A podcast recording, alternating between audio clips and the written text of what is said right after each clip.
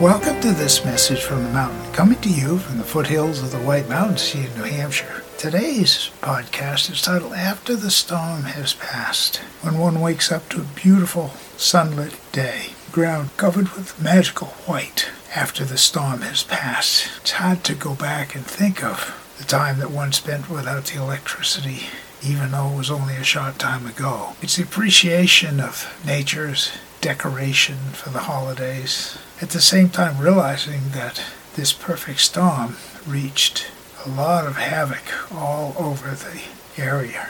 And so it is the aftermath will be felt and discovered probably for the next year or more. Trails will be clogged with down branches, all kinds of different things that will change life the way it was.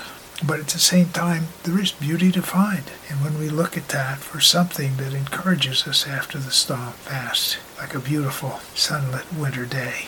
My name is Michael Hathaway, and this is Message from the Mountain. It is my prayer these words are right and good for you whenever you hear them. Thank you so much for listening.